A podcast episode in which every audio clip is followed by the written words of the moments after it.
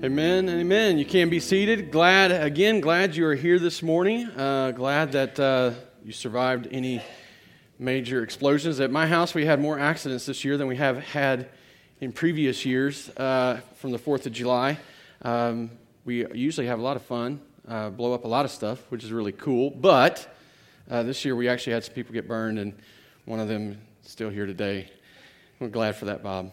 Anyway, so hey, glad you are here. We're going to be in Psalm chapter 16. We've got a, a uh, series we're doing through the summer, just walking through certain Psalms and just looking at uh, really, really what we're seeing the Psalms to be is God's words spoken by God's people back to God. And then we are, uh, as, we, as we walk through them, we're recognizing that they really point us to Jesus. And so this particular Psalm, Psalm 16, is as I read it and studied it this week, I, I, there's no way I can do justice to everything that's here. Um, I, I, wish I could, but the reality is, I, I went from about uh, th- through about three or four iterations of this sermon, uh, different ways I could have focused, different things I could have drawn out, and it's just not time to do it all. But I finally settled, it really settled in on me uh, actually Friday uh, after this week. You know, we've just celebrated the 4th of July. And I, I mean, I enjoy the holiday. We, we, I like to blow things up. I know not everybody likes that. I like to blow things up. We, we have a good time. It seems like I'm in the right neighborhood for that. It's like a war zone in my neighborhood. There's stuff blowing up all over the place. It's a, it's a good time. It really is a good time.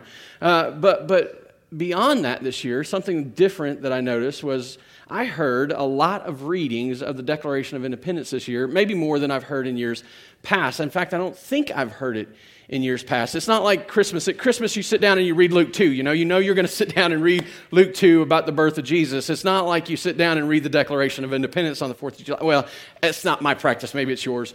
And if I don't, I don't well, I don't mean to poke fun at it, but if it is, it's just different than mine. But this year, I, I couldn't get it out of my head. I, I, I think because of, part, in part at least, because of, of reading this psalm. And let me just read you a piece of the Declaration of Independence, and, and I think this will help you uh, see where I'm going.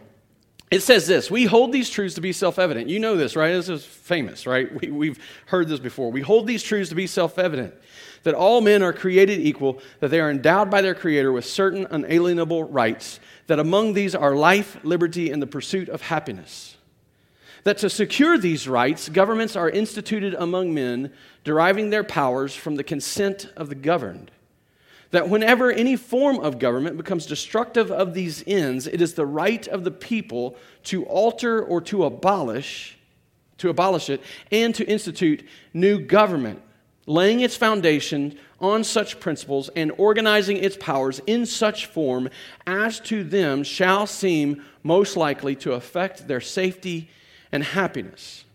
And I think in part this is sticking out to me because I'm reading Psalm 16, but, but maybe also it's sticking out to me because everywhere you look today, it, it, it seems to be in contradiction to the current state of things. Like everywhere you turn, people are upset, people are angry. I don't know if you can define us as an American people living under an American government as happy. And we declared independence from King of Britain and claimed a right to self govern. And this was the words of the Declaration so that we could most effectively provide safety and happiness to those who are governed. But I can't help but think as I look at the common, just the, the, the, the lay of the land, I can't help but think that in some way we have failed. Now, I don't want you to hear me wrong. I am not anti US. I am I'm really conservative in my view of politics. I'm grateful to God I was born here. I, I uh, am partial to our form of government. I, eh, of all the places I could be living, I'm thankful to God I'm living here. I think we are uh, privileged in ways that no one else in the world enjoys. I'm not opposed to us having declared independence uh, at that point. I'm not uh, opposed to us defending our nation then or now in whatever way it needs to be defended. But let's be honest about where we are. I mean, the current state of things does not seem, I mean, is this what they envisioned when they were signing this document? I don't think so. Because I don't think people would be. In fact, I saw one study that showed that 33, only 33% of Americans, this was last year, it was a study done by the, I think it was Pew uh, Research, uh, only 33% of Americans would claim to be happy somehow it's not working. I don't think we feel particularly safe. I mean, isn't it the reason why we fight so hard to bear arms is because we're afraid somebody's going to come after us? And I'm not anti gun. I, I, mean, I served in the Army. I love guns. I like to blow stuff up. I've already said that. But isn't that a main reason that people use? Because I need to defend myself. Why do you need to defend yourself? Because I'm afraid, really, is what it comes down to. See, on the one hand, I'm hearing the Declaration of Independence. I'm hearing this call to say, let's form a government that will effectively provide peace, safety, happiness. And then I'm reading David. This psalm, Psalm 16 which you'll see is a, a prayer of faith. A prayer of faith in which he declares his singular devotion toward God, in whom he finds security, assurance of life, and joy. I'm just, just read it. We've heard the Declaration of Independence, or at least in part, we've heard it. Psalm 16 says this Preserve me, O God, for in you I take refuge. I say to the Lord, You are my Lord. I have no good apart from you. As for the saints in the land, they are the excellent ones, in whom is all my delight. The sorrows of those who run after another God shall multiply. Their drink offerings of blood I will not pour out, or take their names on my lips. The Lord is my chosen portion and my cup. You hold my lot. The lines have fallen for me in pleasant places. Indeed, I have a beautiful inheritance. I bless the Lord who gives me counsel. In the night also my heart instructs me. I have set the Lord always before me. Because he is at my right hand, I shall not be shaken.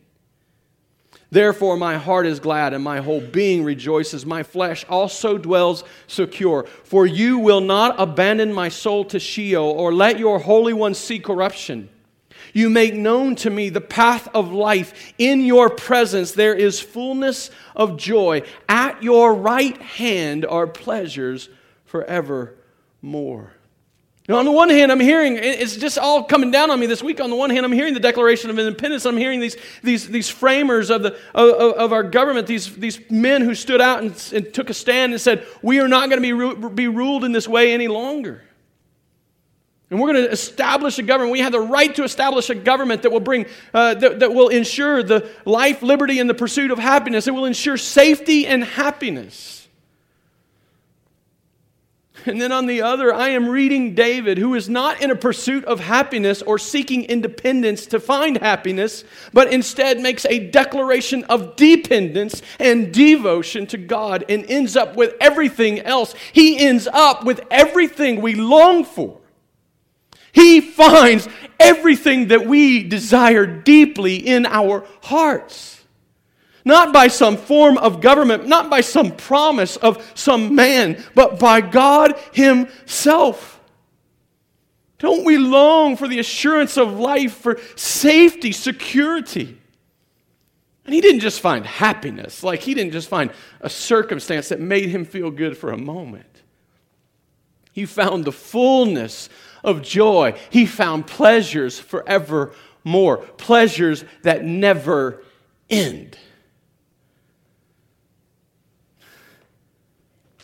See, if you'll notice in your bulletins, I originally titled this psalm, or the sermon, Fullness of Joy.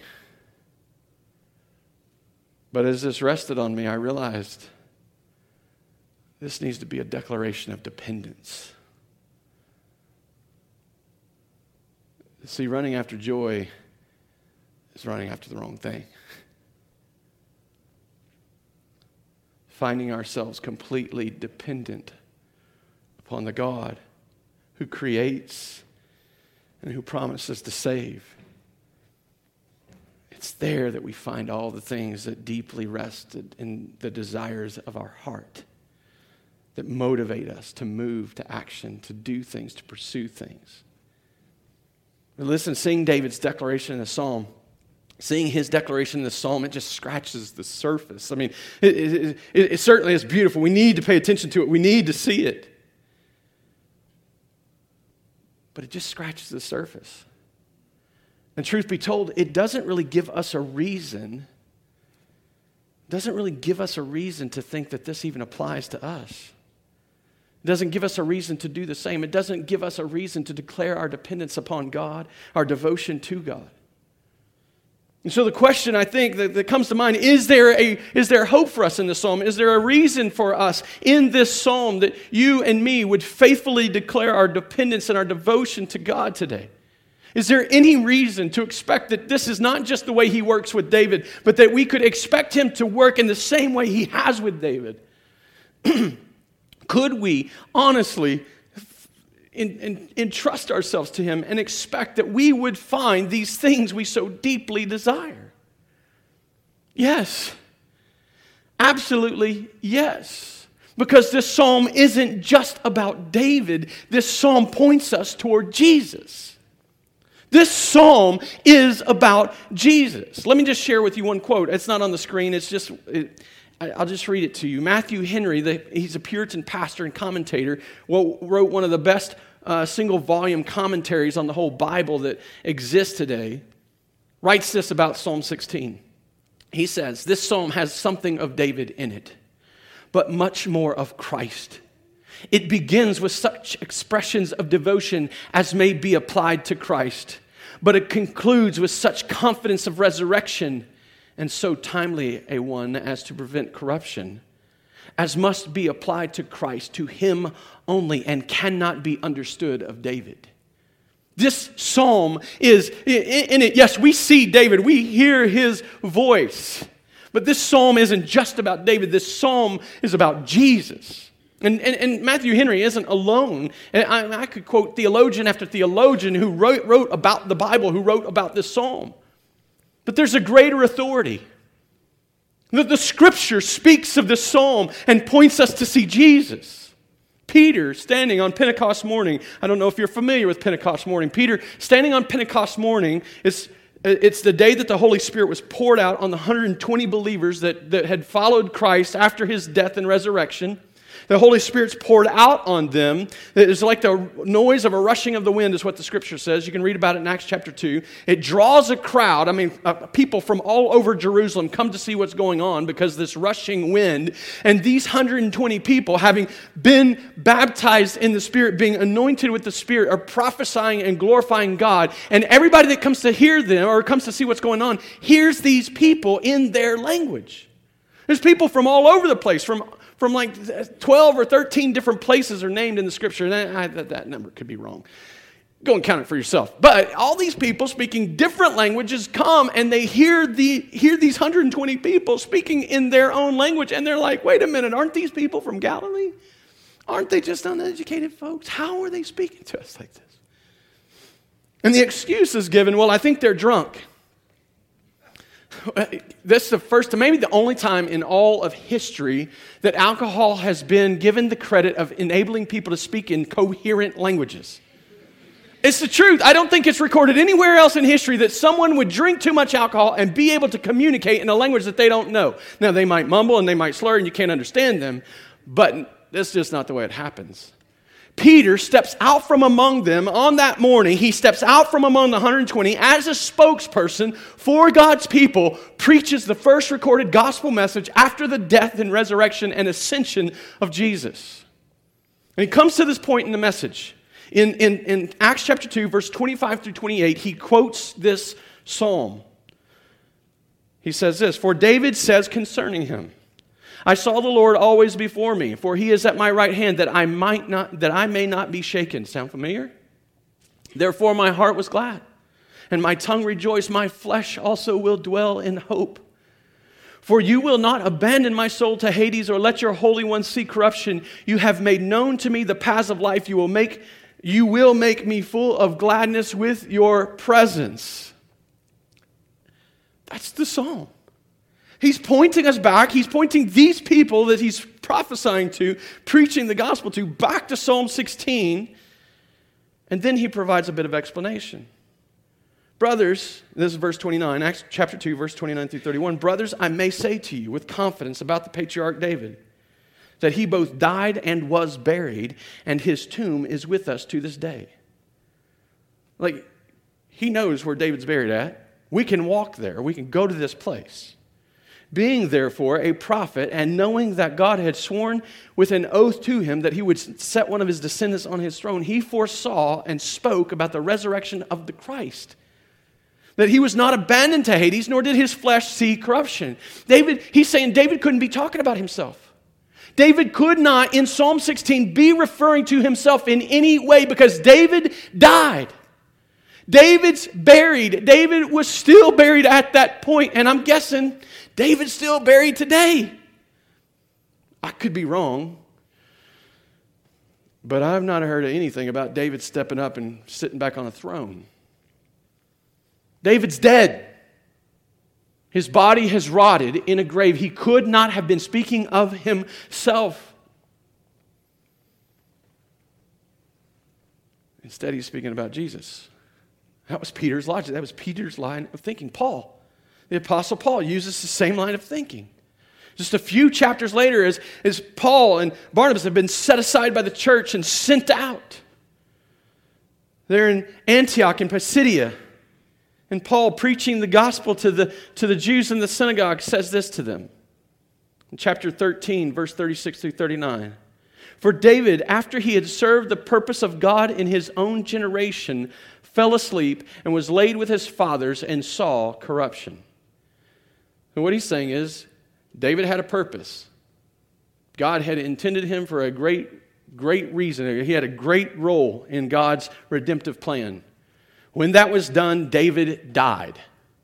David was buried and David rotted. I don't know, it's, that's just what he's saying. But he whom God raised, did, raised up did not see corruption. Let it be known to you, therefore, brothers, that, you, that through this man forgiveness of sins is proclaimed to you. And by him, everyone who believes is freed from everything from which you could not be freed by the law of Moses. Oh, yeah, we can see David in this psalm. But beyond David, we see Jesus. You see, Jesus is the one who is devoted to his Father completely. Jesus is one. I mean, look, look, at, look at the opening verses. Look in the first few verses. In verse 2, we see these, the singular devotion being expressed. For in you I take refuge. No one else. You, God, preserve me. I take refuge in you. Verse 2 I say to the Lord, You are my Lord. Simply what he's saying there is, I say to God, that's Yahweh, the, the, the name of God. I say to God, You are my Lord. You are my supreme authority. I have no good apart from you. There is nothing, there, there, apart from you, there is nothing good. I, I, I, can't look around at things apart from you and say, that's good, I'll run to that, that's good, I'll run to that. There is no good apart from God. This singular devotion, this single minded devotion. This is Jesus who was devoted to his Father so completely. It's Jesus who's so devoted to his Father God that he can't help but delight in the people of God. Verse 3 As for the saints in the land, they are the excellent ones in whom is all my delight. There's a reality. We, we, we can't say we love God if we don't love his people. We, we, those two things don't coincide. But for Jesus, the devotion, for, the devotion to his Father is so direct, it's so clear that he directs that devotion to the people of God. As for the saints in the land, that's God's people. They are the excellent ones in whom is all my delight. You know, you, you know how we know Jesus was devoted to God and to God's people? The cross. John tells us this is not just the, the, the, demonstration of devotion, it's the demonstration of this great love with which he demonstrated to us. He says to us in 1 John 3.16, by this we know love, that he laid down his life for us, and we ought to lay down our lives for our brothers. We cannot separate the love of God from the love of his people, the devotion to God to the, from the devotion to his people. And this is Jesus who did that faithfully, without fail. I'm going to suggest that David couldn't have made that claim. Not completely. I mean, maybe not at the point that he wrote this psalm. But we know David would set up a guy to be murdered to cover up his own sin. Jesus would give his own life. Jesus, he who knew no sin, would become sin because he was so devoted to his Father that he had to devote himself to his Father's people.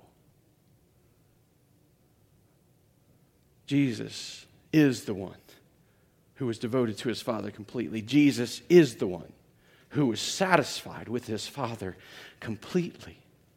You know, move down to verse 4. And you see this contrast now. The sorrows of those who run after another God shall multiply. Let me, just take a minute here. There's a reality that we have to deal with this. Because this isn't just David.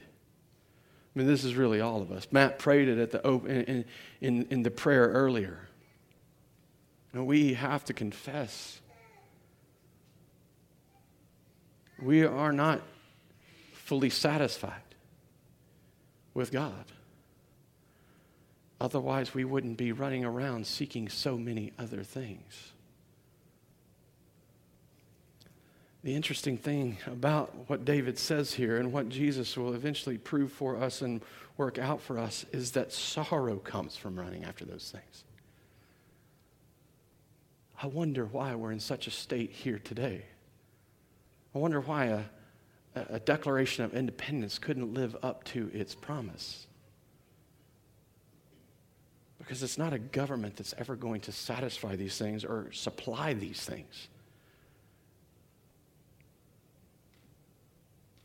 We will only know more sorrow, increasing sorrow. The sorrows of those who run after another God shall multiply. But Jesus won't have any part to do with it. He will not pour out drink offerings on their behalf. He will not take their names upon his lips. He alone is committed to his Father. Verse 5 He alone, God is my chosen portion and my cup. You hold my lot. There's allusions back to the day that the Israelites came into the in this verse, there's an allusion to the, to the day that the Israelites came into the land and they began to divide up the land, and their, and their, um, and their lot was given to them. Their, their, their inheritance, if you will, their portion of the land was handed out. And Jesus says, It's not the land that I get, it's the Lord that I get. Jesus is fully satisfied with his Father. He doesn't need his Father and land, he doesn't need his Father and stuff. The Lord is my portion and my cup. He is everything to me. He holds my lot. I bless the Lord who gives me counsel in the night. Also, my heart instructs me. You see, you get God. That's his greatest gift to us. He, Jesus gets God, but he gets everything that comes with God. I mean, you just consider all of this. Think about all of this, and let's go back to our study in Luke over these last few years, couple of years. What was it that Luke showed us about Jesus? Who was it that he was looking to counsel for? What was Jesus doing the night before he chose the 12 apostles? He spent the whole night on top of a mountain praying. The very first thing he does when he comes down from that mountain is he chooses 12 to lead his people. What is it that he was doing the night before he was arrested? We find him praying seeking his Father's will, looking to his Father for counsel. If there be any other way, let this cup pass from me. Not my will, but yours be done. And when he stands up from that prayer, he doesn't question, he doesn't resist, He walks steadfastly to the cross. He doesn't defend himself in any way. He takes up his cross, he carries it, and then he hangs and dies on it. But it didn't start in his prayer. I mean, we see Jesus satisfied in his Father from the very beginning, from the opening days of his ministry. What happens after his baptism? The Spirit leads him out into the desert, and Satan comes and tempts him. After 40 days out there, he's hungry, and Satan comes and tempts him. And what does Jesus say to him every time? No. And he uses scripture, he uses his father's will, he uses his father's counsel, he uses his father as the very reason for which he will not sacrifice himself, he will not submit himself to another God. Jesus is the one who was satisfied with his father completely. I don't think we can say that about David. Not completely. Or David never would have been standing on that roof looking down on Bathsheba, another man's wife, longing for her. Jesus was always satisfied, only satisfied with his Father. And in that satisfaction with his Father, he didn't just get his Father, he got all that came with his Father. And Jesus is the one who is dependent on his Father completely. He's the one who died. He is the one who died, but whose body never rotted. He was the one who died. You see this, right? Right in verse, verses 8, beginning in verse uh, 7, really. I bless the Lord who gives me counsel in the night. Also, my heart instructs me. I have set the Lord always before me because he is at my right hand. I shall not be shaken. Jesus is confident. He is dependent upon the presence of his Father. Not just for counsel, but, but going ahead of him, protecting him all around. See, Jesus is the one. But again, think back to our time in Luke. The cross was not a surprise to Jesus. It's not like he, he got arrested and then they bring him to, to uh, be tried and they find him guilty and they bring him to Pilate and Pilate eventually sentences him, sentences him to death. And Jesus is like, I never saw that coming. I never expected that to happen. I really thought you'd see me as a good person and, and let me go. Jesus always knew he was headed to the cross. Repeatedly, he told his disciples, This is going to happen. I'm going to suffer and die. He knew it was coming. But rather than run and hide, rather than, than, than try to defend himself, rather than confront in power and stand there to defend himself and push off the cross in some way, he confronts the hypocrisy of the leaders and their religion. In the very heart of their hypocrisy, standing in the temple, he puts them down. And they hated him for it. And they wanted him dead for it. So they crucify him. And even in this moment of death, even in this point where so many others would turn and say, Have you forgotten me? What is going on here? Why are you letting me endure this? Jesus' final words, according to Luke, are Into your hands I commit my spirit even in that final moment when everything seemed lost, Jesus trusted, Jesus depended, Jesus was confident in his Father. Into your hands I commit my spirit. He hung his head and he died. Jesus is the one who's devoted to his Father completely. Jesus is the one who is satisfied with his com- Father completely. Jesus is the one who is dependent completely upon his Father. I don't think we can say those things about David. And Jesus is the one whose death did not end in corruption. He did die.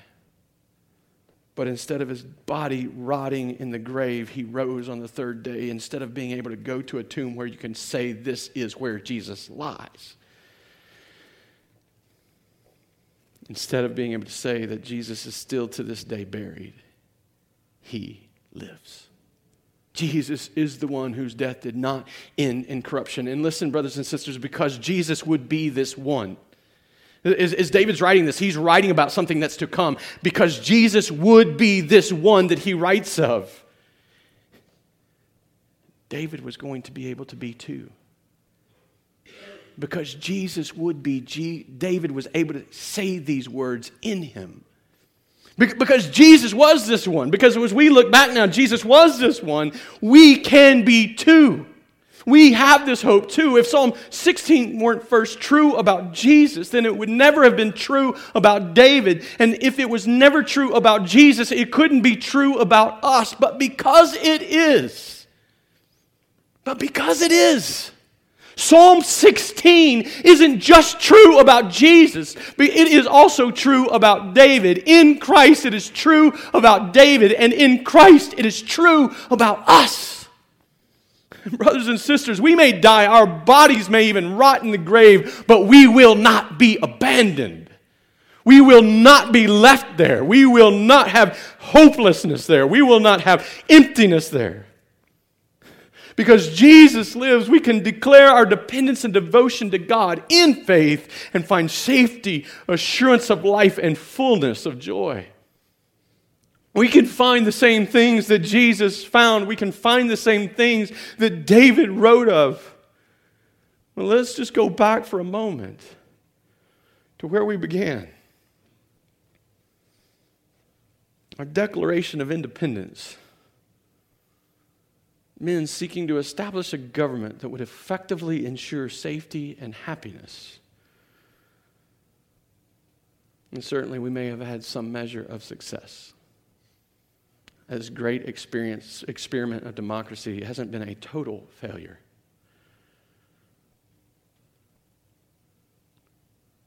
But I don't think it's been all those men envisioned. And I don't want to put it on those men. I just think the reality is it never will be because of where we live. The conclusion I came to is as I thought about the, these two things David's declaration of dependence that points us to Christ, and, and the declaration of independence that continued to ring in my ears. I realized forming a right government, or really filling the blank in with anything there. Forming the right government, establishing the right set of circumstances, getting the right things in place. What was it that he prayed earlier? The right amount of money, the right amount of stuff,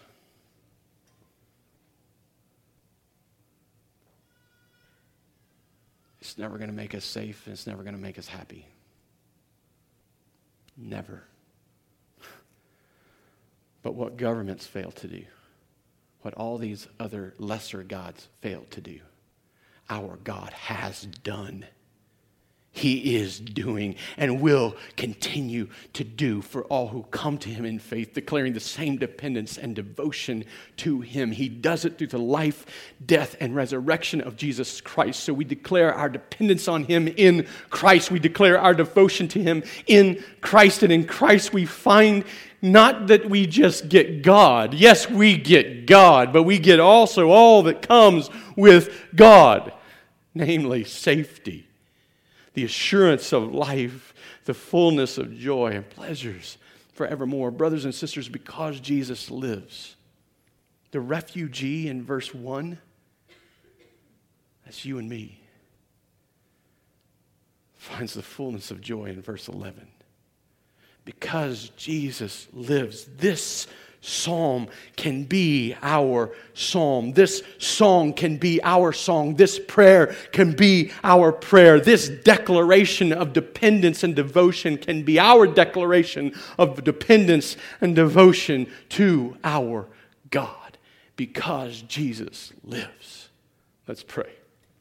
Father God, grateful for your glory, grateful for your goodness, grateful for you for the reality of who you are, of what you have done, of how you are revealing yourself to us, of how you are working on our behalf, of how you have worked on our behalf, of what you have promised for our future. Would you give us strength to believe, to depend ourselves, to depend upon you ourselves, to devote ourselves to you.